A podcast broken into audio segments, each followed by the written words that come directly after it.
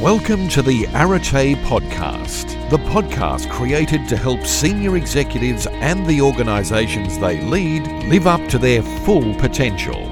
Join us for cutting edge interviews with leading senior executive and board members across all industry sectors and for practical tips to accelerate your executive career.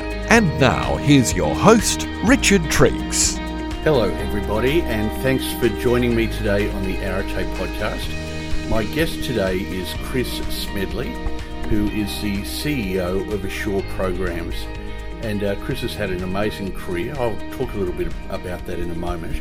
But for those people who are new to the Arete podcast, firstly, let me introduce myself. My name is Richard Triggs, and I'm the Managing Director of Arete Executive and we are a Brisbane based executive search firm uh, that service our clients nationally, uh, predominantly headhunting senior executives. We work across industry, we work across role family, we work across geography. And certainly, if you have any vacancies in your executive leadership team, I'd love to have the opportunity to have a chat to you about that. I've known Chris Smedley for a few years now, and uh, he's had a really interesting career. Originally from the UK, uh, he's worked across a broad range of industries manufacturing, retail, uh, financial management, health insurance, and now currently the CEO of Assure Programs, which is a national EAP provider, EAP meaning Employee Assistance Programs where essentially they have teams of psychologists, uh, very experienced psychologists, who are there to support employees of organisations in dealing not only with any workplace related issues, but more holistically in relation to dealing with any issues that employees may have where they want the opportunity to have a confidential discussion with a psychologist and have that paid for by the employer as part of, I suppose, a salary benefit. And uh, the organisation's been extraordinarily successful under Chris's leadership, most recently for about three years now. Uh, they've just won a very exciting major contract, which is going to see the organisation go through tremendous growth. Anyway, I'm sure you will enjoy this conversation, so sit back and have a listen to the story of Chris Smedley. Well, hi, Chris. Welcome to uh, the Arete podcast. It's almost Christmas, and I understand you're going away on holidays for four weeks tomorrow. Yes, that's right. Yes, heading over to Europe, to the UK, where I'm originally from. Yeah. But, uh, yeah, trying to get a few things wrapped up before Christmas. Oh, good stuff. So you'll catch up with your, some family over yeah, there? yeah, and friends. Yeah, right. mainly friends. Okay. Pubs. No, that, that, that's that's the main thing I miss about England. Right. Do you? Are you a Guinness drinker? Uh, not really. English bitter. Right. Real Okay. beer, real Okay. beer. Okay. None of this cold fizzy stuff. Right. It's all uh, warm and flat. Yeah, exactly. Various forms of pond life floating in it. Oh, very good. And then, uh, and then you're going to Europe, are you? Yeah, yeah. We're going. Uh, friends of friends of mine have got uh, an apartment up in the mountains in Switzerland, so we're going to do a bit of skiing, which should be very nice. Okay. Yeah. Have you been there before? Yes. Okay. Yeah. yeah. And you're going with your family? Yep. Yep. All, all keen skiers? Uh, we're not not regular as as regular as we'd like. It's Right. hard to regularly ski when you live in Australia, Yeah, but for sure. occasionally, yeah. Yeah, my kids uh, are now 11 and 6, and my daughter, particularly, who's 6, has never seen the snow. And, Wow. Uh, she, uh, I've told them I'll take them next year, and Yeah. she's so excited about Yeah. building a snowman. Yeah, Yeah. absolutely. All right, cool. Well, look, um, Chris, maybe just to begin with, uh, just tell us a little bit about your current professional responsibilities. yeah. So I'm the CEO of a company called Assure Programs, Yeah. which is one of the largest mental health organisations in Australia, specialises in specialising in workplace mental health. Okay. So most of what we do is employee assistance programs, uh, critical incident and trauma response. Right. Manager leader support. Um, we do uh, do quite a lot of also what we call organisational development, which is more proactive organisational team level programs for development, behavioural change, training, awareness, that kind of thing. Okay. Yeah. Because as I understand EAP, um, uh, a company pays to have an anonymous system where an employee is having something going on in their life, That's right. whether it's Yeah. personal or professional, Yeah. Mm. and they can ring up and they can speak to a psychologist and you know just get some um, uh, clarity about where they're at. But it sounds like you your services are way more uh, Yeah. holistic than that. They are more holistic, and uh, and you- you're absolutely right. The core business is that almost reactive, uh, um, confidential counselling at a one-to-one level Right. when something has gone wrong. Someone's got a, a, an issue they're trying to tackle, or something's happened in the organisation that need needs a reactive res- response to it. But but yes, you're right. There's there's um, there's a lot more we can do with organisations that's holistic and proactive as well. Okay, and you joined in 2015. That's right, yeah. So at that time, were employee assistance programs widespread throughout Australia? Uh, yes, I think that I think Australia Australia is almost the lucky country. I think when it comes to it might not feel like it, but Right. compared to some other societies, certainly certainly the US, which was where EAP originally comes from, we have uh, the, the service offering that uh, that that organisations and, and employees in Australia have come to expect is probably more substantial and more clinical than what you'll see elsewhere in the world, uh, which I think is a very good thing for, for, for Australians. Um, but uh, EAP is very widespread. Um, what I've seen in the three years that I've um, I've been with Assure is not so much more more organisations uh, uh, setting up an EAP service because they probably most of them already had it, but probably more and more of them taking mental health really seriously at a Right. strategic level. Yep. So really understanding the value of a holistic, proactive strategy towards mental health rather Okay. than just having a service in place, mm-hmm. ticking the box and mm-hmm. moving on. Mm-hmm. Some organisations probably, to be frank, do take a tick the box approach, and that's okay. That's every every organisation has its strategic goals and its its priorities in terms of investment. So that's not a criticism at all. But I'm seeing more organisations really really wanting to invest more time and, and leadership focus in in uh, improving and supporting the mental health of their employees. And what's driven that, do you think? Uh, I think a number of factors. There's, there's there's increasing awareness and reducing stigma associated with mental health. We're still not there. There's still there's still plenty of stigma, unfortunately.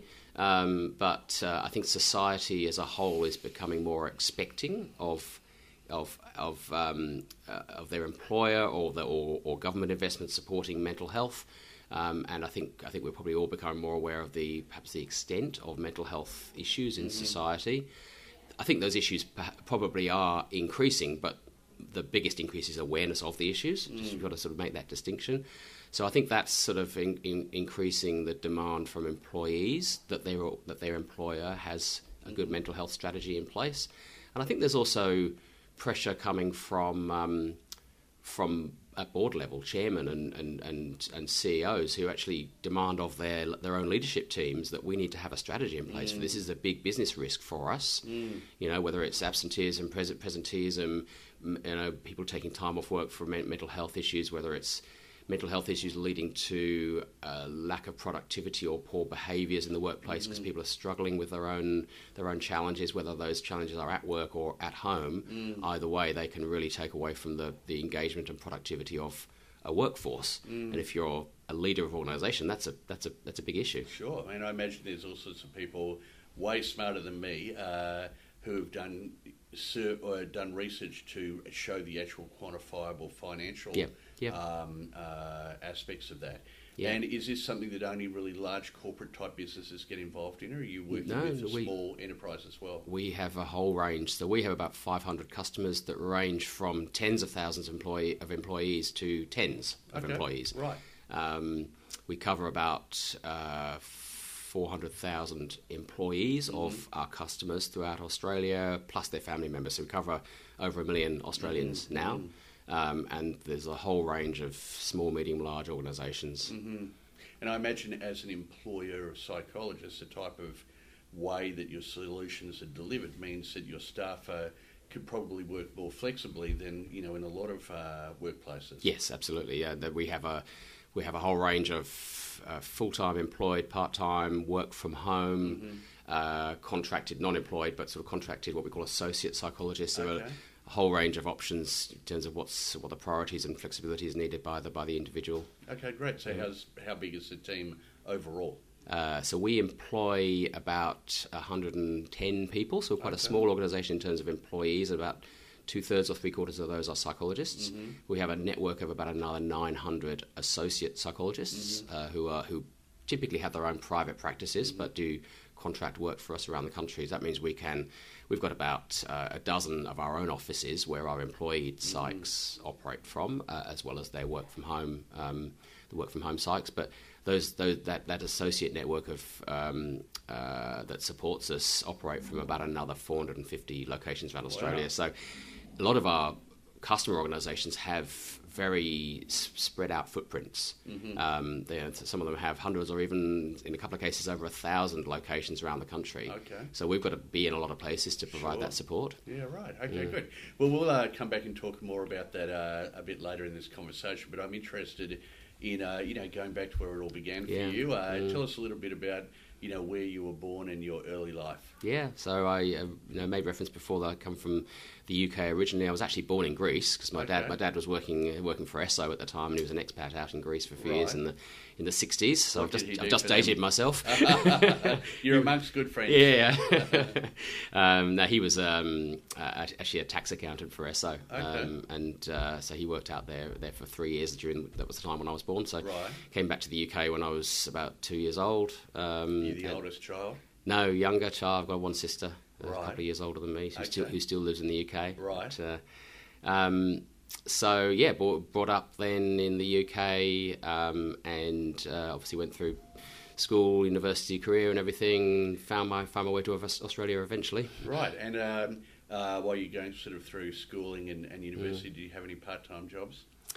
Uh, yeah, I think I probably did the, the, the typical sort of school kid slash university jobs, Right. try to pay for holidays. Basically, Yeah. beer and holidays are probably your priorities Right. when you're that age. And so I did a few, you know, a few sort of building jobs and Okay. labouring jobs, and you know, Christmas shift over the over the over the Christmas holidays, those sorts of things. I think Right. I worked at McDonald's in Gatwick Airport in, for, for a period of time on night shift. That was probably the most boring job I've ever had in my life.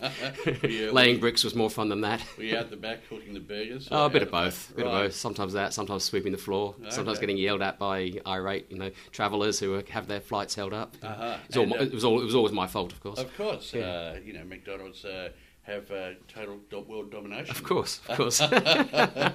and so I um, I looked at your uh, CV and so your first degree was in engineering. yes. Yeah. Right. What would attracted you to that? Uh, interestingly, and probably uh, you know, the parts of my career have probably been planned, and parts of them have been sort of less less planned. It was almost an accidental sort of flow of logic that the, the careers advice that I received at school, and, I, and I've sort of come in my later life to sort of question the wisdom of this really, but the careers advice was if you could do sciences, if you're good at sciences, then you should go and do a science degree, whether it's pure science or engineering or maths or something like that. If you can't do science, you should go and do a degree in languages or history Yeah. or something. Right. Uh, I, I think that that advice was completely wrong. Right. It was very narrow-minded, in my opinion, uh, and I think that uh, I would have. I actually, whilst I was, well, I, I could do both, but the logic was if you could do sciences, that's what you should do. Mm. Yeah. So I sort Yeah. of, sort of followed the advice of you know the, the, the teachers and, and the careers advisors, and actually I had much more of a passion for history and languages, and I think I would have had more fun at uni if I'd done that, Sure. doing a subject I actually enjoyed. Yeah, and uh, you know Um, it's interesting uh, as a bit of a segue. Although the world has changed so dramatically, and younger people are going to live a lot longer, they're going to work Mm. a lot longer, they're going to have a lot of more different careers. Fundamentally, that whole uh, thing of go to high school, work out what subjects you're good at, pick your degree, it's still exactly the same. Yeah, maybe, Yeah. maybe. Um, Whether that's right or not, I don't know. I mean, Right. I think the, uh, the the notion of sort of vocational degrees probably is very different now from what it was. We're, Mm. we're going back, you know, thirty plus years now to when I was sort of going through uni, and uh, well, you look at your career, and I mean, you've never really worked as Mm. never an engineer. I've never all. used my engineering degree, and and I knew I was actually. Um, uh, sponsored through university by Philips Electronics, Oh, which yeah. were their their main European research labs was just just down, down the road from the, from where I live. So Right.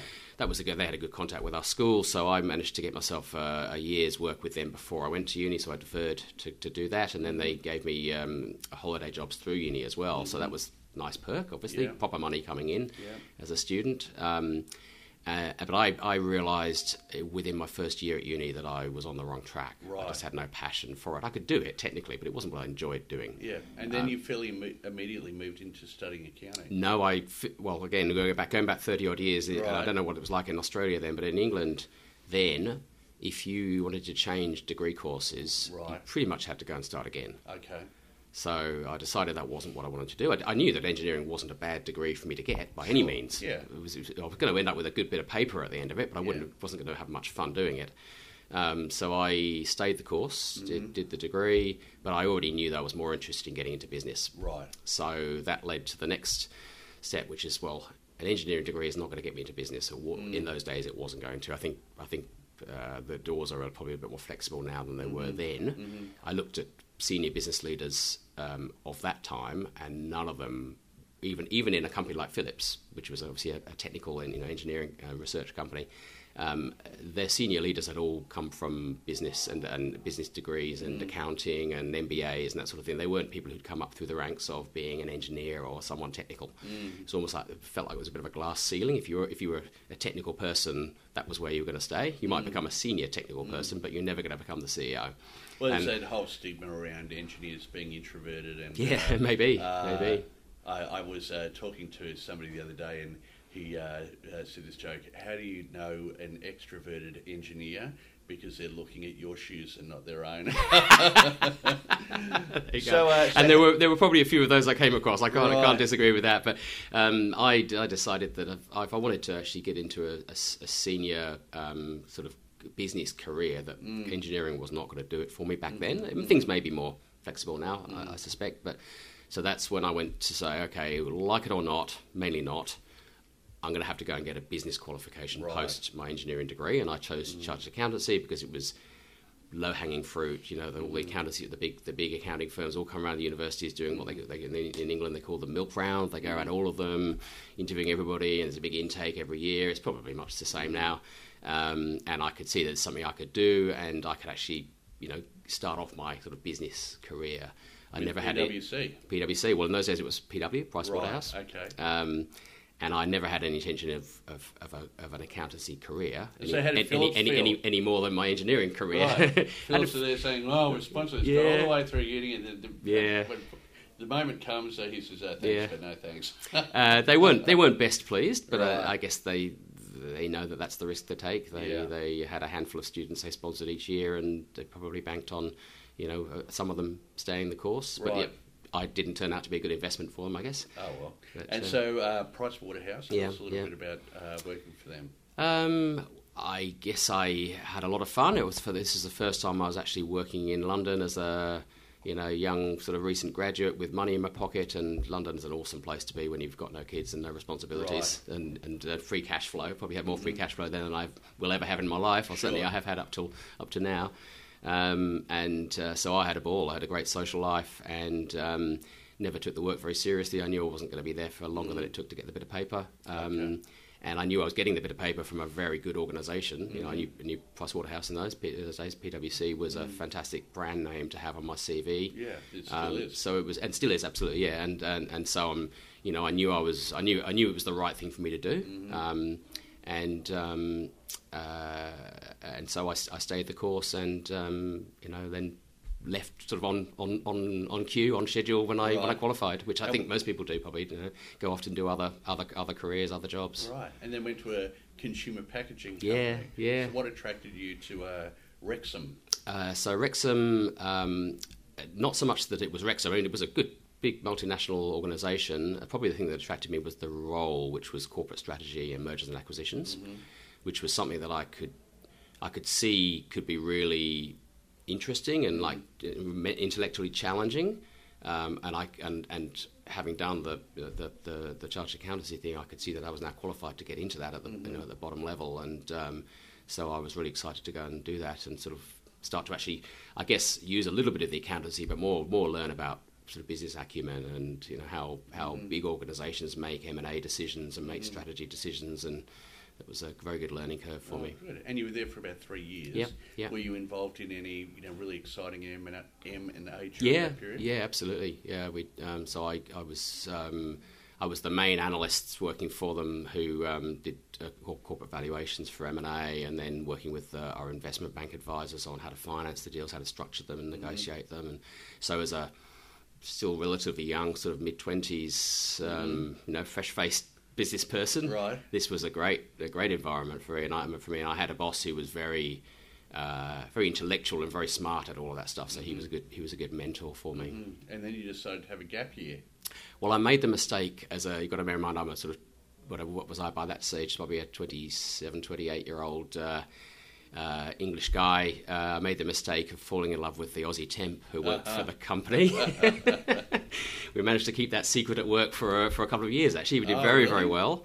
But the end result of that was that uh, we decided we'd go off uh, backpacking around the world for a year, Right. and both resigned on the same day and Uh-huh.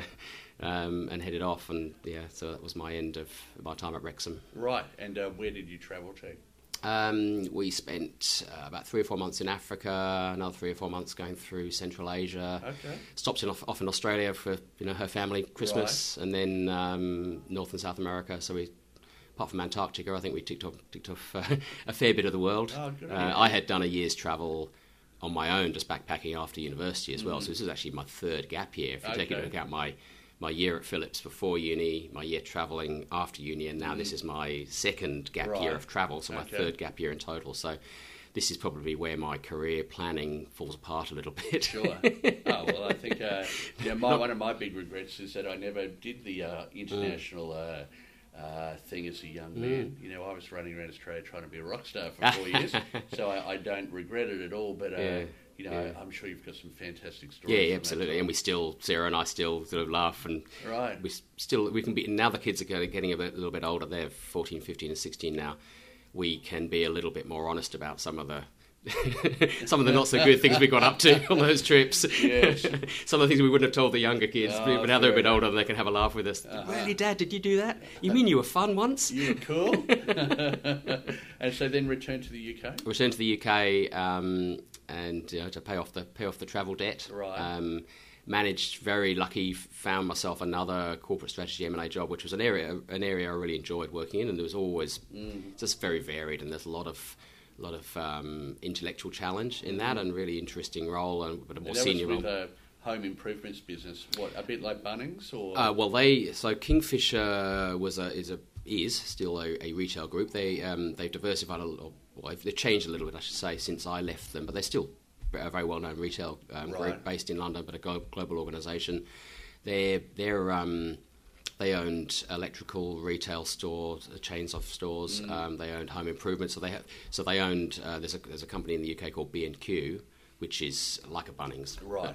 quite a lot bigger. Obviously, it's the UK, Yeah. uh, and they owned a number of those those chains around around the world as well. And they were on a very the CEO then was. Um, on, very much on a an acquisition trail around the world. Really wanted to grow the business internationally. So I spent a fair amount of my time uh, in that role, um, working with uh, potential acquisition targets in South America and Okay. Far East, on the Right. continental Europe. So I found myself again, you know, relatively young in my career. Really, I was probably early thirties by that time. Mm. Um, found myself jumping on planes intercontinental every week or so, and um, and uh, and again, time of life without without kids and responsibilities was great. It's an aw- awesome time to be uh, to be doing that, to really learning was all the uh, time. your wife uh, temping with that business as well? No, no, we uh, we managed to cut the the work the, the work tie at that point.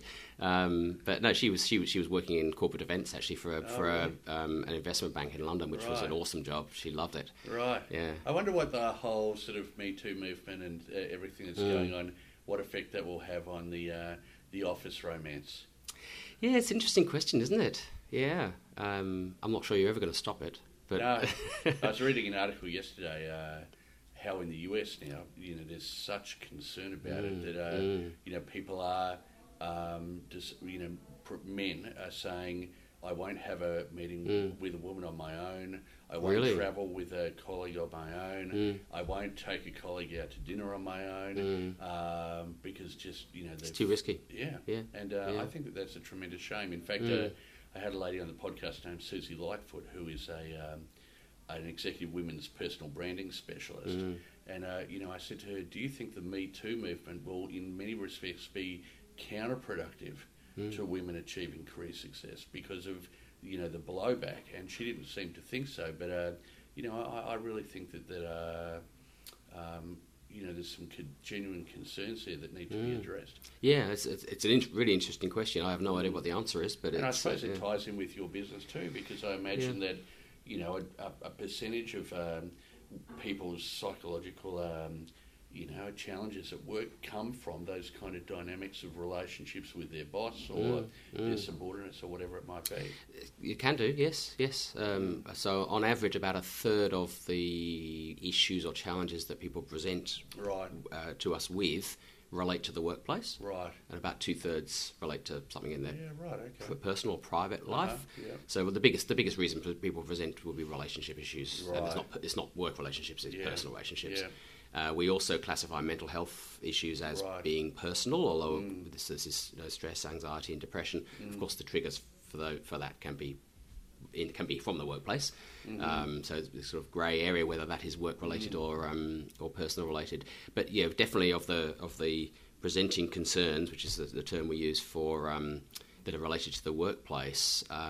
Yeah, we, we do come across a lot of conflict, bullying, discrimination. Mm. You know, the, you, you realise some of the challenges people people do have that can come from potentially an overall corporate culture that they're in that they're part of, or maybe just one individual Mm. person or manager that they work for. Um, yeah. Yeah, uh, it is uh, quite the minefield. So um, Kingfisher for again about three years, and then off to um, AXA. So that was in Australia. Yeah, so the deal when I uh, when I proposed to my wife, Right. she accepted with with a condition, A caveat. a caveat. Bear in mind, we're still living in the UK at the time. Right. The caveat was that yeah, I'd love to marry you. And I'm not sure those were quite the words she, Right. she used, but I think that's what she meant. Right. Um, but uh, when we have kids, we're moving back to Australia. Right. Okay. And actually, that was fine with me. I'd been to Australia several times by that point. I spent a few months backpacking here, you know, uh, um, earlier in my life, and um, I knew it would be a great environment to bring up kids. And I knew, actually, my, in my opinion, I still think this. Actually, to be honest, I don't think London is a good environment to bring up kids. And my Because of the political situation. no, Or? no, I think it's just a massive city. It's a huge city. It's a it's a fantastic place to be career wise, and it's a fantastic place to be as an adult when you haven't got those kids and commitments.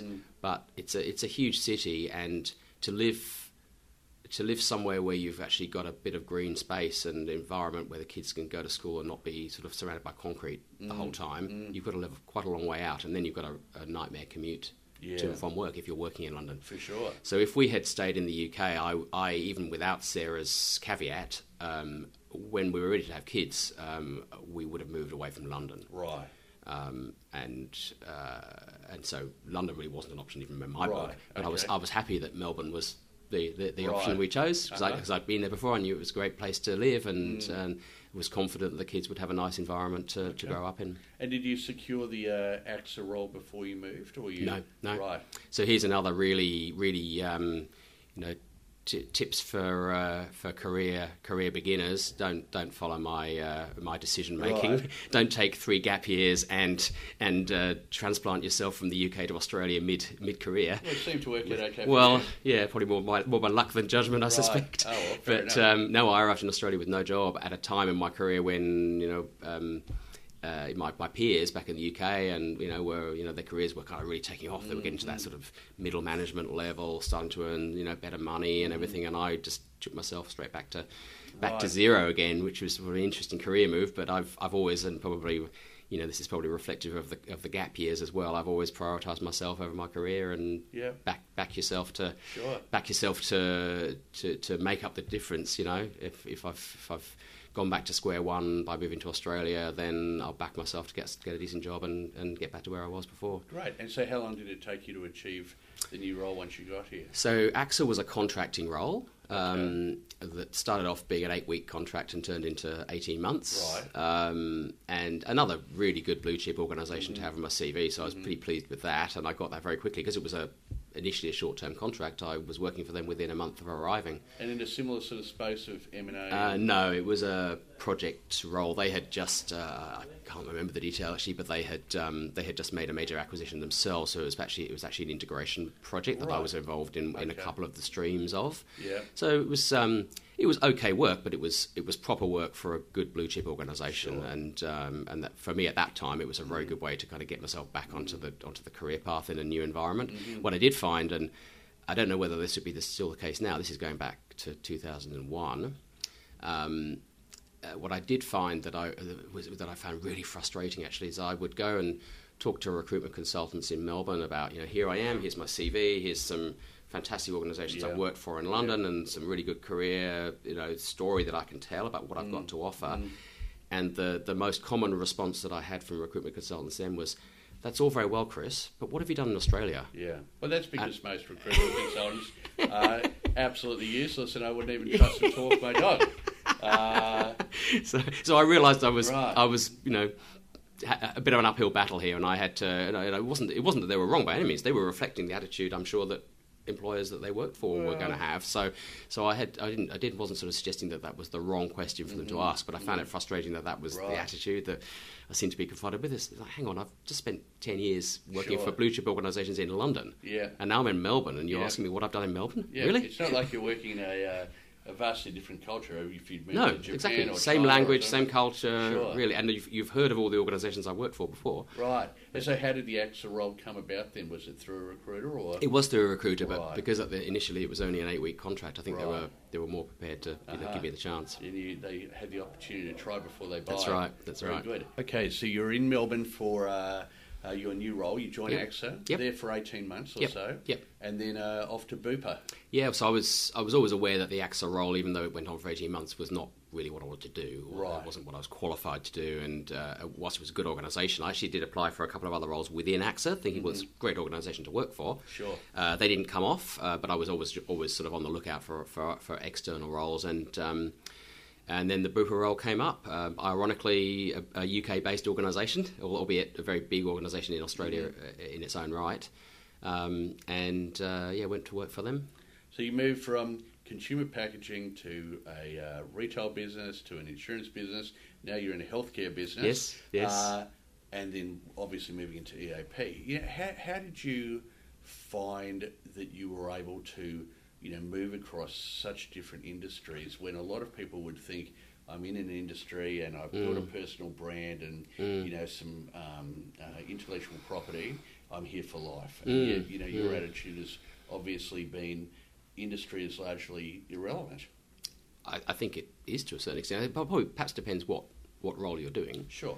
I was doing at that until that time. I had been doing you know corporate head office mm-hmm. roles, mm-hmm. strategy, M and A, um, and uh, a- little, a few other things, but not basically around around that area. And um, I think those are very very transferable skills and transferable experience. So I don't think it for what I was doing. I don't think it really mattered too much what industry I worked in. There's always a learning curve, but there is if you went from one uh, healthcare industry to another, there'd be a learning curve because you talk about very different cultures and and, and histories and, and, and strategies. So I think there's always a learning curve when you change organisations. The fact that you're changing industries might increase that a bit, but I think as a uh, uh, when you, when you when you change jobs, you're, you you sort of got to back yourself to get up that learning curve pretty quickly and start demonstrating that you're adding value and you're not out of your depth in a new industry sector. And so this was the first business that you'd really spent, spent you know, a sizable Yes. amount of time with, 12 Yes. years. Yeah, And yeah. had a, a number of changes of roles in that time. Yep. Um, uh, so tell us a bit about that. So I guess what got me the job was that it was another strategy and M and A role. So I'd Yeah. now done three years at Rexam, three years at Kingfisher, Mm-hmm. with a, and then obviously a couple of gap years thrown in, and now I embarked on another Mm-hmm. um, uh, strategy and M and A role with with Bupa. Um, I did that role for um, something like three or four years, but I, I, I was I think I was getting to the point where after now in total about eight or nine years of strategy and M&A, it's like, okay, if I, I really need to kind of get out of the sort of ivory tower mm-hmm. type of role. Mm-hmm. Not that it hadn't enjoyed it, and I was still enjoying it, mm-hmm. but I wanted to actually, to be frank, I wanted to become a CEO. Right. And, and Was that the first time that well, I don't think I, really- I don't think I ever articulated it in quite that much detail, Right. but I want, I really felt that I needed to get some operational general Sure. management experience, and I wasn't going to get it working for a strategy team. And was that the first time you really had that thought of, you know, Yeah. I, I'm, right, Yeah. okay. So Yeah. what, what brought that about? Um, I think just a sort of a, a, sort of a career path. Look at myself, introspection. Look at myself. Um, I don't. I wasn't aware that I was sort of mentored in that direction. I didn't have a mentor really then. I didn't, Nobody I went to talk to to sort of advise me or mo- open my eyes to things. But I, I, I could see where I was heading in terms of career at that point. And whilst it wasn't a bad place by any means, I actually wanted something that was broader than being a strategy director, Right. Which is kind of where I was going to Sure. head, or potentially a CFO, I guess, if you had that experience with Mm-hmm. you know the accountancy. Um, I wanted something broader than that. So, Mm. But um, specifically CEO. well, I mean, I probably wasn't quite as specific as CEO. I just, I certainly wanted general management. I want, Right. I wanted, I wanted um, more. I wanted there to be more career opportunities opening up for me in future than Okay. I think would have done if I'd stayed in Okay. strategy and M and A. And obviously, Bupa were pretty supportive of that. Yeah, very, yeah, absolutely. So I spent, um, I actually spent a uh, best part of a year working in their marketing team, um, which was a big step for me. Big, another good learning curve. Helped them develop their, um, their first customer value proposition, which they had never really formally done before. Which which I was able to sort of bring my strategy experience in too. And but that I was for the Australian business or the global business? the Australian business. Okay, yeah, right. yeah. Um, so um, yeah, I, I guess what I brought to that was my strategy experience, but what they gave me was a whole heap of knowledge of how marketing works and marketing Right. theory and Mm-hmm. how to put together a you know a, a, um, a value proposition for customers and express Mm-hmm. that in in brand terms, which was fantastic for me. That was only a a year long project. I knew it Mm-hmm. was only going to be that. Um, so then I was then I sort of again put my hand up with Bupa and say, well, looking for the next thing. Um, and part of Bupa Australia's growth strategy. Uh, Back then, Bupa in Australia was really only in Victoria and South Australia. They had the HBA brand in, in Melbourne and Victoria, and they had the Mutual Community brand in South Australia. They then uh, branched out organically into uh, New South Wales and Queensland. And when we went to Queensland, I put my hand up for the job of basically leading that market entry, Right. um, which at that time, which was just a fantastic opportunity. Really, it was a, a very small startup. I literally started off with ten people in, in an office down on Riverside, a serviced office. And did they relocate with you or you employed them locally? Uh, a bit of both. I think there were a couple of people I brought up with me from Melbourne, most Right. mostly employed locally. Mm-hmm. But I had the support of a big organisation and who were very much strategically behind what I was trying to do. Um, but nevertheless, to come up here as a with an, an unknown brand, HBA was completely unknown in um, Queensland then, still is of course, but um, the hi- history overtook the need to actually make it better known because we had a year as a new startup um, in a new city, a new state, uh, trying to sort of build some brand awareness, build some appreciation of what we brought to the market, uh, which was a heap of fun. Um, you get to try all sorts of things when you're small and unknown. Uh, I remember one time. Um, we were, tr- we were trying to do some things which would sort of raise awareness of our brand and sort of catch people's eye a little bit. Um, we started sponsoring the Brisbane Lions um, uh, down the road, which was which was a really good brand thing as well. Um, but mostly that was probably the only big thing that we did. That was obviously with, with the support of Bupa, not just not just um, HBA in Queensland. But we we we uh, when, when you're small and unknown, you can sort of take more of an ambush approach to marketing and and be really quite what do they spontaneous. call like guerrilla marketing? And I, I remember one time we uh, we hired an ice sculptor right. who set himself up on um, the square at top at the top of um, Queen Street Mall. Yeah. Outside the is it outside the casino there? Uh, Oh, okay. Right up the George Street. yeah, again.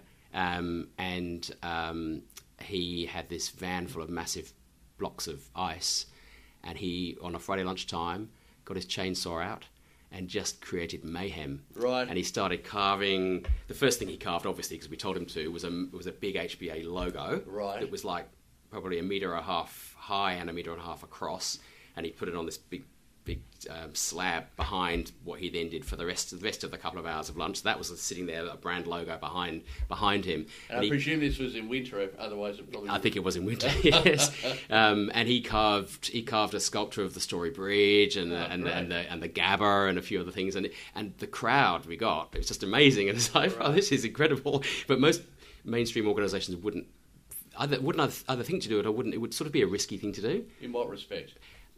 I, think because it's it's um, I just can't imagine McDonald's Right. doing that And so Uh, why ice?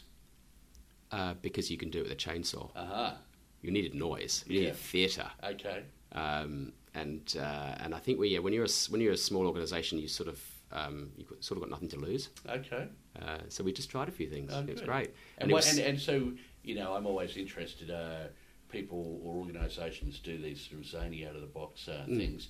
was there a, a measurable um, result in uplift in memberships or? Yes, I mean you couldn't link it to a single activity like the ice sculptor. sure. no, but generally, yes, we, we, we got really, pardon the pun, we got great cut through Mm-hmm. in that first 12 months. Okay. The uh, awareness really went, Mm-hmm. oh, okay, admittedly a relatively low roof, but went through the roof compared to where we'd started from. How much of that was attributable to you know, a mainstream marketing activity like sponsoring the Brisbane Lions back in the days when probably more people watched them because they used to win sometimes. Right. um, or, or how much of it is attributable to some of the more sort of tactical things like a stupid ice sculpture on Queen Street Mall. Who knows? But And, we but we um, did a lot of corporate networking as well. Got Right. into the local chamber of commerce.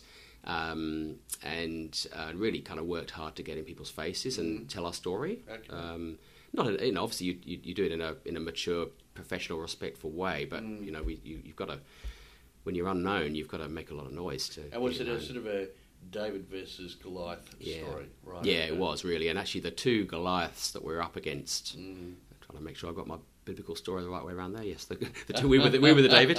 Uh, the two Goliaths we're up against in Queensland were Medibank and H and MBF. Right.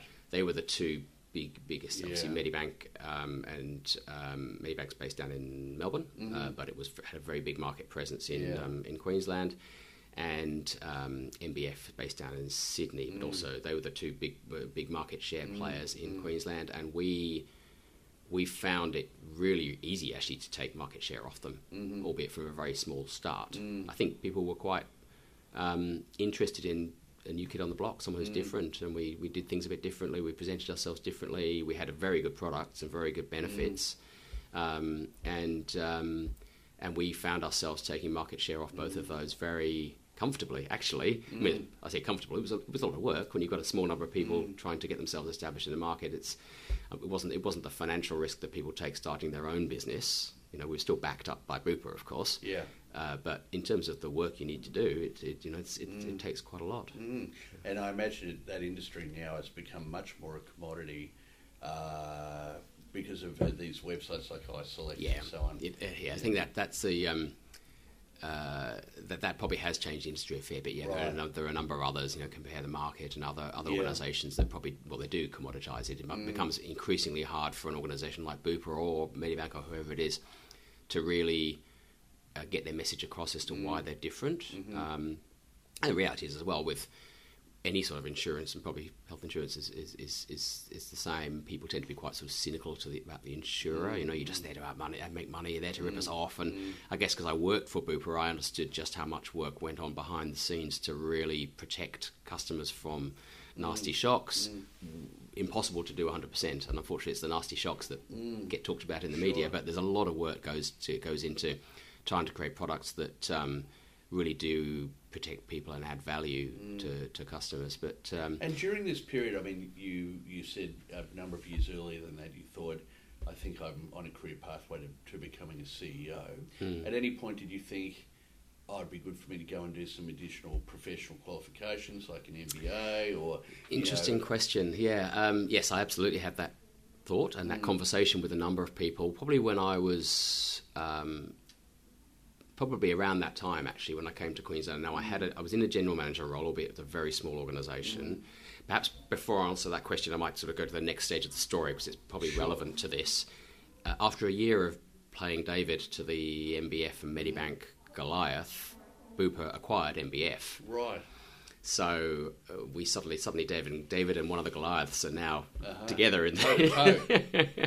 and that was interesting because um, I guess my first assumption is, well, I'm probably out of a job because, of course, MBF had had a general manager in Queensland and a Yeah. huge team. They had you know 30 odd stores around Queensland. We only had one at that time and a mobile sales force.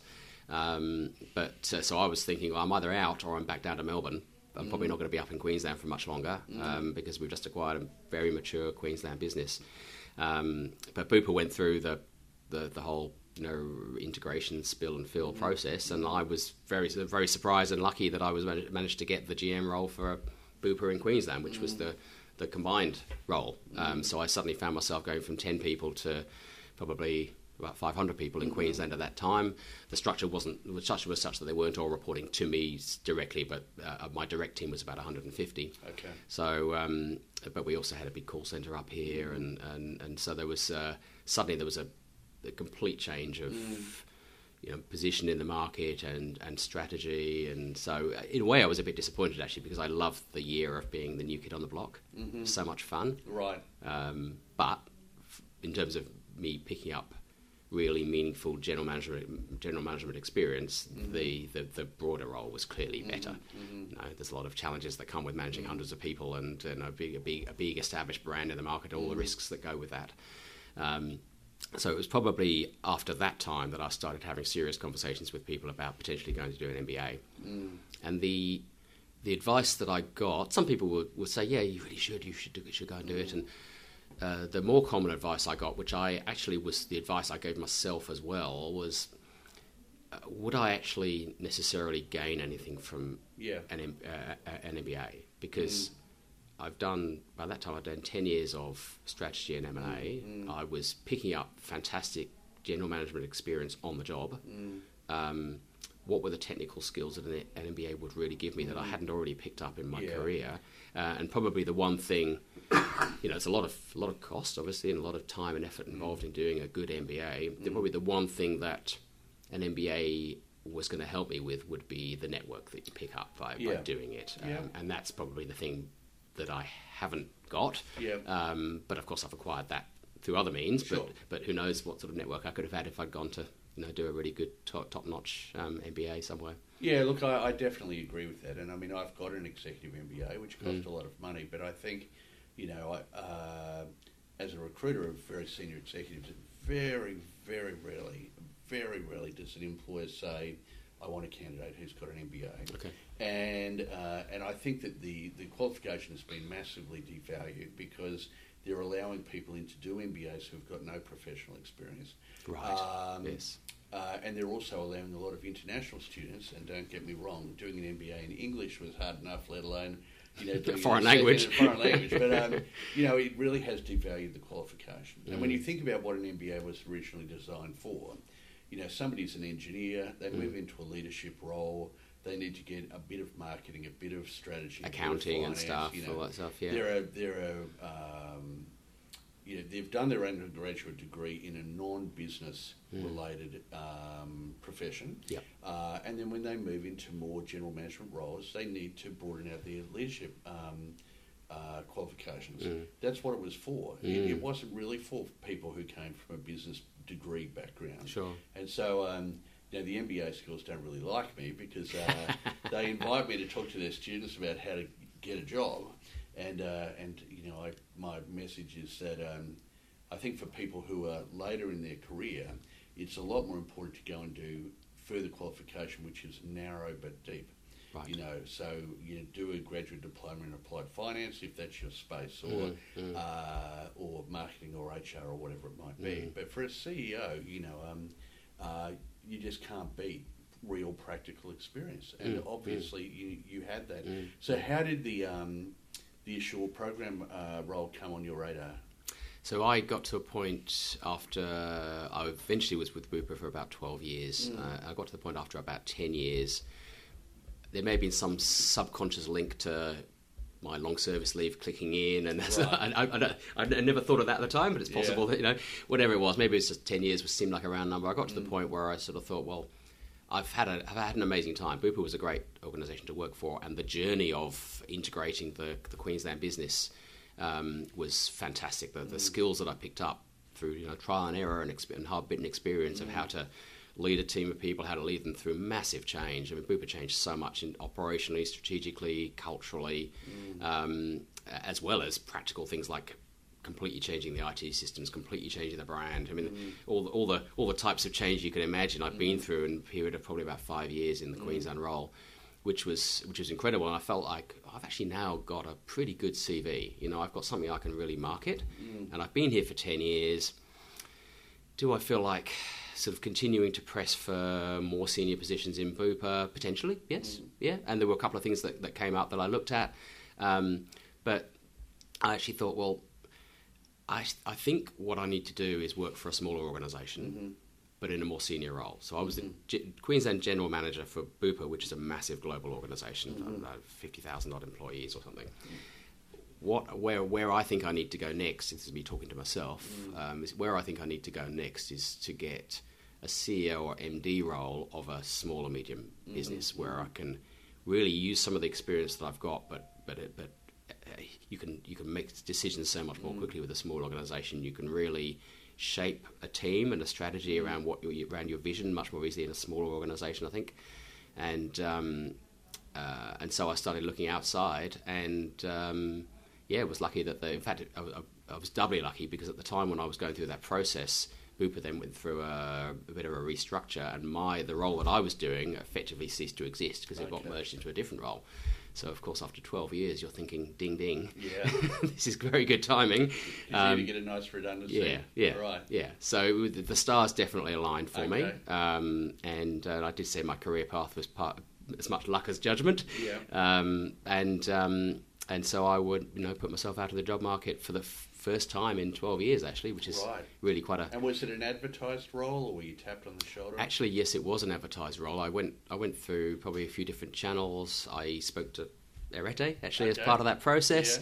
Um, spoke to recruiters both both here in Brisbane and also down in Melbourne because we were sort of mindful that this might be the time for us Yep. Mm. to relocate our family back to Melbourne, which is where my wife's from. Okay. Um, and um, yeah, through the process, a few things came up that I looked at. It didn't quite sort of stack up as to what I wanted, um, and um, most mostly that was through either headhunters or, or you know recruitment consultants. Um, in the end, the role, the, the Assure role, was actually something that came up on Seek, Right. which was really a surprise because what I'd found was that CEO roles on Seek were generally sort of government or not for profit, where there's sort of a process they have to go through. They have to put it on Seek. Sure. Not too many really uh, attractive, in my opinion, really attractive private sector roles at that level find their way onto Seek. well, that was what I found anyway. Right. Yeah. And so, um, uh, what was it that attracted you to Assure specifically? Uh, the role, Yeah. being a CEO role of a small business, um, the sector, it was still in the healthcare sector, which is where I had been at Bupa, and I really enjoyed that. But more probably pointy, pointy healthcare than Bupa. And I was in, the, I was actually in the insurance part of Bupa, so arguably I was already one step removed from healthcare provision. Although Bupa does do a lot of healthcare provision. Um, and um, and culturally as well. I actually, by chance, I knew, I still do know, um, Murray Davis, who's the original founder of Assure Programs back in the '90s. He uh, retired from the business and sold it to Therese Rein, former wife, or the wife, Yeah, I should say, or former Prime Minister Kevin Rudd. Right. Okay. That's part Um, of Ingeus. Yes, yes. Right. So Ingeus acquired Assure Programs from Murray um, a few years ago. This is, you know, 2011, I think it is. Um, but because I knew Murray, I, you know, I spoke to him. I wondered what's the organisation like. This role's come up, and he was very excited. And I said, yeah, you know, you should, you should go for it. And um, uh, and I, um, uh, so yeah, I applied for it. Um, it was an interesting process with the application because I had my interview with uh, with the recruitment consultant that was um, that was running the job, and the next step was for me to, having got through that, was for me to go to the UK for my sort of final interview because Therese was then and still is partly based in London, so she wanted to interview me in London for the for the role. Fantastic news. Uh, then the recruitment consultant said, and there's another and there's another person who they're sending over as well. Yep. Okay, fair enough. You Yep. expect it's going to be competitive. I was literally just about to go off on a week's uh, holiday around the Whitsundays with my family and some Mm. friends on a yacht, literally the next day, and I and I took the risk. Right. I took the risk, and I said, "Can can I please go to London the week after, not Yeah. next week?" Yeah. And of course, the answer was yes, absolutely no problem. But just be aware that the other guy's going next week. Right. so when I uh, I was out of phone range for a week on this yacht, came back and back into phone range, and I was half expecting the call. Don't bother coming to London. Right. You know, uh, but it I wasn't. suppose when they expect you to travel to the other side of the world, it's only reasonable to give you some flexibility in terms of your availability. yeah, yeah, true. Except if the first person had, you know, ticked all their boxes, they might Right. have said, "Well, why would we?" You know, in- Right. invest another ten grand or whatever on an Yeah, airfare sure. across to, you know, for the second person. Yeah. That, that was what I was sort of half anticipating. But I was expecting you to say, and then I got on the yacht, and the other candidate was on the yacht too. no, no, no, no. So Right. yeah, um, luckily got the call when I got back into phone range that yeah, still want to Yeah. go. Here's your here's your flight, your travel plans. Went over there and had the interview and got, the, got the role. Good yeah. stuff. And so, um, what was the mandate when you joined the business? You know, what, what, what were you brought in to achieve? Uh, the business, uh, um, what I was told, and I pretty quickly, you know, agreed with this when I sort of got into into the business, was that uh, Assure Programs was fundamentally a very good business, had a really good reputation for the quality of its service and particularly its clinical quality. Um, it's the only national EAP provider that exclusively uses psychologists. right. That's a real USP for Okay, us. Yep. Um, all of the other national providers use they use some psychs, but they use a lot of counsellors, social workers. In a couple of cases, they actually use chaplains because they're they're religious based organisations, Okay. which may be fine for some types of counselling. But if you have someone coming in with depression, Mm. I think you want somebody who's going to actually you know Treat diagnose properly. you properly and refer you properly into the right treatment path. Yeah. Um, so that's our USP, and we did that very well.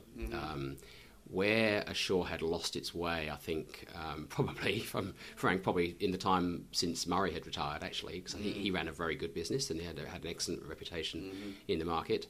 Where it had lost its way for uh, for a few years um, after his departure was operationally. Um, there were just too many processes that were not that were clunky they weren't efficient they weren't effective they weren't delivering a good customer outcome. So clinically great mm. but how fast are you answering the phone? Mm. How good are you at sending out invoices to customers? How good are you at uh, reporting eap activity to mm. all our customers? How good are you at actually getting out and meeting your customers? By when i say customer in the organization that's paying for it Yeah, the sure. employer. Yeah. so at the client level, service was excellent, but at the at the employer level, and they're the ones who make the decision as to whether to appoint us or retain us. It was there were just too many complaints happening, and I could see what was happening operationally. It was um, the basic sort of foundation of the foundations of the business were just too shaky, and what I wasn't surprised uh, because what, I- what I think can go hand in hand in that when when when an organisation or when people work for an organisation that they know is creaking at the seams and, and isn't running very effectively, it brings down staff morale and engagement. So the other thing I sort of inherited, if you want to call it that, was pretty poor engagement. Um, so um, I guess my journey was. Oh, oh, and I guess the other the other thing which goes with all that is it wasn't making money Right. these are all these are all different sides of the same coin, Sure. arguably. Yeah. um, so um, so it was pretty clear what my strategy needed to be. Right. And Uh, were you fully aware of the challenges before Yeah. you started? Yeah. Uh, yeah, most of them. Right. Yeah. And you're excited about going in Yeah, and absolutely. turning the ship. Yeah. And I remember talking to Therese in my final interview when we were discussing some of these challenges, and I described to her the journey I've been through with Bupa, which was just invaluable in terms of really feeling like I had the experience and some sort of tools up my sleeve to to help to turn this thing around. And I sort of described to her, you know, how I, how I would go about doing that, and that obviously ended well. So um, three years into the role, Yep. if you look at that time, you know, what would be some of the key achievements during that period? Um, in the first 12 months writing the ship, Uh-huh. um, sorting out the, the processes, getting it, getting the operational foundations of the business working properly. Yeah. That will be one. Right. Two, at the same time, repairing staff engagement. Okay. Um, getting people, and, and it's not not an original line by any means, but I but I always use the line, making sure a place where people want to work. And so what were some of the things you did to change that? Put in place a proper performance management system, so people were absolutely clear about what was expected of them, whatever their role was, how they were going to be rewarded, recognised. Um, introduced um, uh, uh, quite a range of reward and recognition options for people. To there wasn't really wasn't that much in place before. To particularly recognition. I mean, no business can afford to just go in and just increase salaries, and arguably that's not a very good staff engagement tool anyway. But um, people really weren't even clear what was really expected of them, how they were performing, and how they were how they were being rewarded for that. So putting in, in place a proper framework for that, and um, uh, really cranking up communication and recognition. So Right. a lot of praise, a lot of you, know, you know recognition of people around the business, um, both what I would call frontline people, the Yeah. psychs who are actually delivering care to our clients, people who are answering the phones to clients, people who are responding to critical incidents and trauma. I would call all, all of those our frontline people, Right. and then back office people like me who Yeah. you know don't do any of that, but we Right. need to support those people. Sure. Um, and and those are all very those are very different roles, and they need to be you know, um, incentivized, Sure. rewarded, recognised in different ways. But nevertheless, such a small organisation, only about hundred people, Mm. you want to you want to bring that together in a way that people feel part of one team. You don't want to have a them and us situation. Yeah, yeah. Um, and uh, it seems like I'm asking this as a bit of a silly question, but perhaps it's not. Do you have an EAP provider for your people? Yes, we do. Right. Um, it, we don't have a, um, we, don't, we haven't got another EAP provider doing it for us. Right. We have um, a network of private practice psychologists Okay. who are separate from the psychs we use for our clients. Right. So if I'm an Assure Programs employee and I reach out to this service, Mm-hmm. I know I'm not going to end up being counselled by a psych that also Right. does work for our clients Yeah, sure. Okay. because there's too much chance that they'll know people Yeah. in Assure. Yeah. Uh, so it's we, we ring fence Oh, that. So you walk the talk. Yeah, we do, we do, yeah. Okay. So So, that's- so you're saying achievements. You know, you um, you righted the ship in terms of the operational, you know, sort of challenges. You uh, improve staff engagement. What else? So that was that was probably your first one to two years. Right. In the second year, uh, really focused on growing the business Mm, and investing in uh, more digital technology, more services for customers. Really worked the customer relationships, Mm-hmm, and um, and started to I guess kind of build the brand externally. So Mm-hmm. we're quite pretty quite internally focused for the first twelve months. mm-hmm. Um, but from year two onwards, really, once I felt like the foundations were in place, go out there and really, really um, talk to customers, really engage them in what we stood for, the value that you know, our value proposition, our USP, um, and over in the end, that's proved proved really valuable. I think we've really seen, particularly in the last twelve months, really got a sense for um, how how well our brand is tracking in the market with Okay. customers. Um, we get a lot of feedback from customers, both both formal and informal. Um, and over the last three years now, we've grown our business by over fifty percent which is you know something we're all very proud of, and that and that comes from. oh, I'm not. I'm not. This isn't me sort of. Um, you know, talking up my my staff at all, but I always say to them with total honesty, this is every, everybody contributes to that.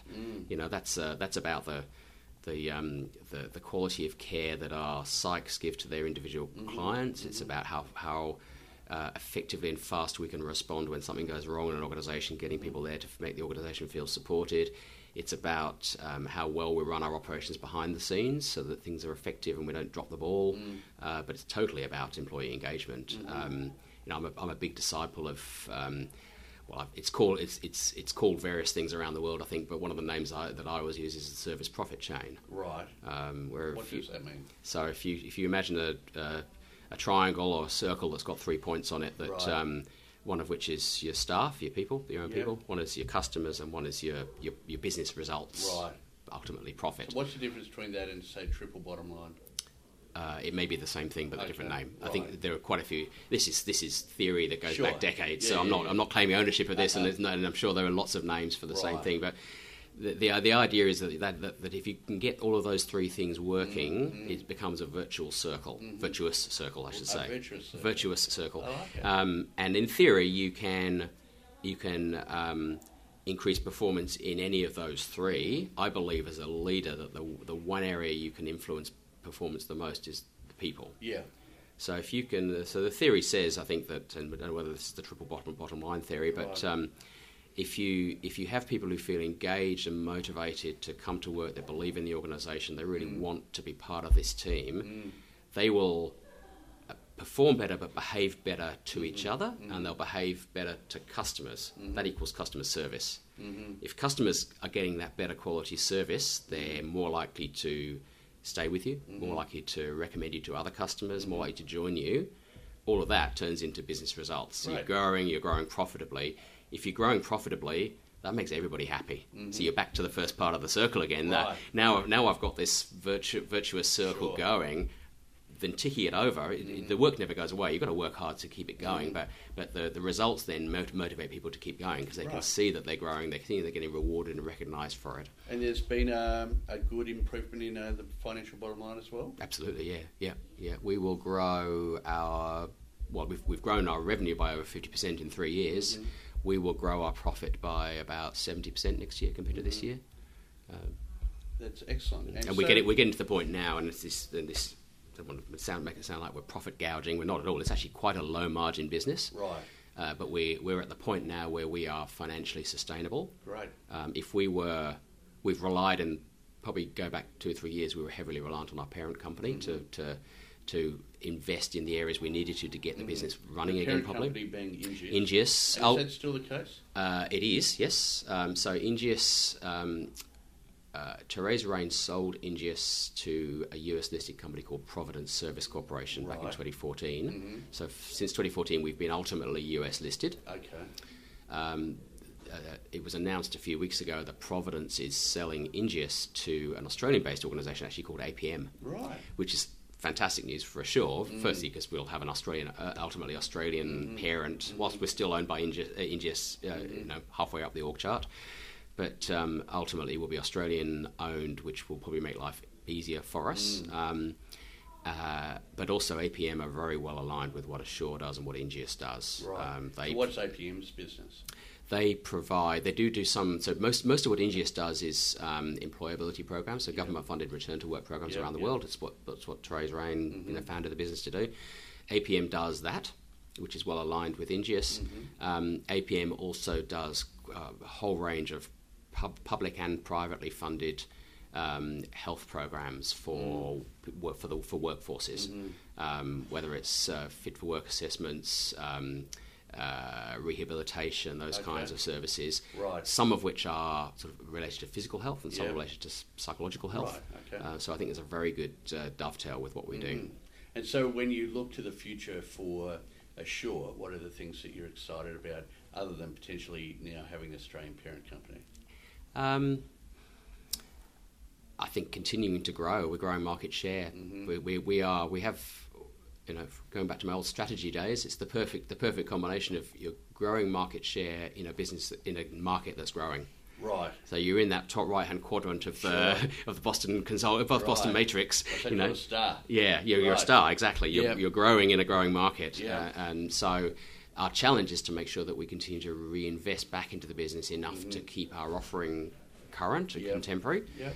Uh, mental health is changing, growing significantly as a market. It's also changing in terms of people's expectations of you know technology offerings and how they interact with us. So, and we've invested in a number of those things ourselves, and we need to continue to do that. You can't Yep. just keep milking the, you know, the, you milk the cow, don't you? Not the star. But anyway, it's the same. It's on the same uh, the same matrix.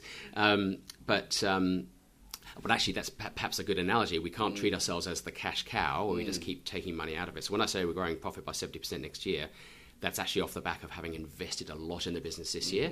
So we're almost taking the brake off a little bit next year because we actually need to deliver more, Sure. you know, to a, to our shareholders, and that's fair enough. Yeah. Um, but we need to make sure we do treat ourselves as a star, not a not a cow. Right. Uh, you need to keep reinvesting in it Sure. um, because we've got some very good competitors, and Right. you know if we don't, they will. Yeah. Um, and we're only as good as our next you know customer customer interaction. So we've got to make sure that we uh, we deliver. And what about in terms of your own career? You know, you've been Mm. there now for three Yeah, years. yeah. Um, where where would you like to see your career grow to? Um, for now, I can see really exciting opportunities within Assure. I think we I think we'll continue to grow. I'm excited to see what the APM uh, acquisition does for us and me personally um, in terms of career opportunities. I think we have the opportunity to really diversify as well in the market. So I don't see any sort of personal lead that I have that I have that doesn't sit within that radar of what Assure can do now. Okay. Yeah. Yeah. All right. And we've spoken a lot about business today, a lot Sure. about your career. But uh, before we wrap it up, yeah, tell us a little bit about you know what you like to get up to when you're not at work. I mean, you, you, you obviously you love to travel and you love to drink beer. Uh, what else? Um, I would like to say my ideal weekend would be camping on Moreton Island or Stradbroke Island with my family and doing absolutely nothing. Right. Just just swimming in the sea and Yeah. you know cooking on the barbie and Are you you know the having the the four wheel drive? Yeah, yeah, absolutely. Goes off yeah. the beaten track. Yeah, definitely. So you, uh, head down you- to the bottom end of Main Beach on Stratty, where Yeah. you know an hour away from any from Right. anybody else, or, or Moreton Island, which is Yeah. beautiful, and get away from it. I, I say I'd like to think that would be my ideal weekend. The Right. reality of teenage kids is Yeah. it's very hard to get Oh, away because they're all doing and sport and everything, sure. and school activities. So we don't get away as often as I would like to think. But you know, the tent's camp- always there to motivate me. Are you a camper trailer guy? Or No, a- tent. Oh, Tent. set up your own tent. Yeah, yeah, yeah. Okay. And if you got? Is it a whole glamping experience? Yeah, we don't slum it. We don't slum it. I think well, Sarah, my wife, has a has a part to play in the in the camping choice as well. So there are blow up mattresses. Okay. Um, I love cooking. Yeah. It's probably my, my, one of my passions as well. I I, find it very, very relaxing, and I love the love all the social side of that. Right. So, so we we eat very well. Are you we- one of these people that uh, you cook the meal and then sort of cry cryovac it and take it with you? or you- Sometimes, sometimes, Right. yeah, depending on where, where we are, what I, you know. But if you go to um, Stratty, for example, you can drive back up to um, Amity or Point Lookout and go to a, go to a fish shop and actually Yeah. get yourself some fresh seafood. So nice you don't need, and- yeah, and a nice bakery. So you don't have to, you know, you don't have to take cryovac food. But if you're going somewhere that's remote, yeah, you've got to be self-sufficient. Yeah, I've been excited for Christmas. I'm buying myself uh, one of those wood smoke um, uh, slow cook um, Oh, right. barbecues. Yeah, yeah. They use the little wood pellets. Yes. They have different types of pellets. Different flavour flavours. the food, and oh, I'm very excited about Oh, awesome, awesome! Actually, I tell you what, my wife got me. It was my birthday this week, actually, earlier Oh, this week, really? and Oh, um, birthday. thank you. Um, and she she got me a. Uh, I love cooking paella at home. Oh, yeah. um, I do all, all the seafood and Right, everything like that, yeah, and. I make my own chicken stock. Whenever we do a roast chicken, Okay. always roast boil out the bone. So our freezer is just full of like Right. turkey stock, chicken stock, prawn stock, all those, Uh-huh. so all for things like risottos and paellas Yeah, and stuff. And um, I love doing that, but I've always, up until now, I've had got a big one of these big paella pans. It's Yeah. probably sort of 50 centimeters across or 60, Right. 60 centimeters across or something. But it's hard to do on the hob top because you can't get even heat. Yeah, sure. You can't get the the rings aligned properly. So she got me one of these proper paella, like a stand with a with a big gas rings, like the professional people do.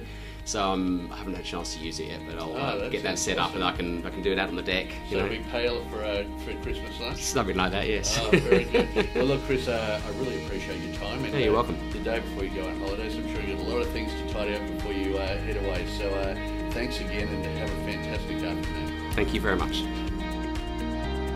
Thank you for listening to the Arete podcast with Richard Triggs. If you'd like to accelerate your executive career journey, Richard invites you to join his CEO Incubator community on LinkedIn. Just search for CEO Incubator in LinkedIn groups and click on the Ask to Join button to apply. We'll see you in the community. The Arete podcast is brought to you by the Experts On Air Podcast Network.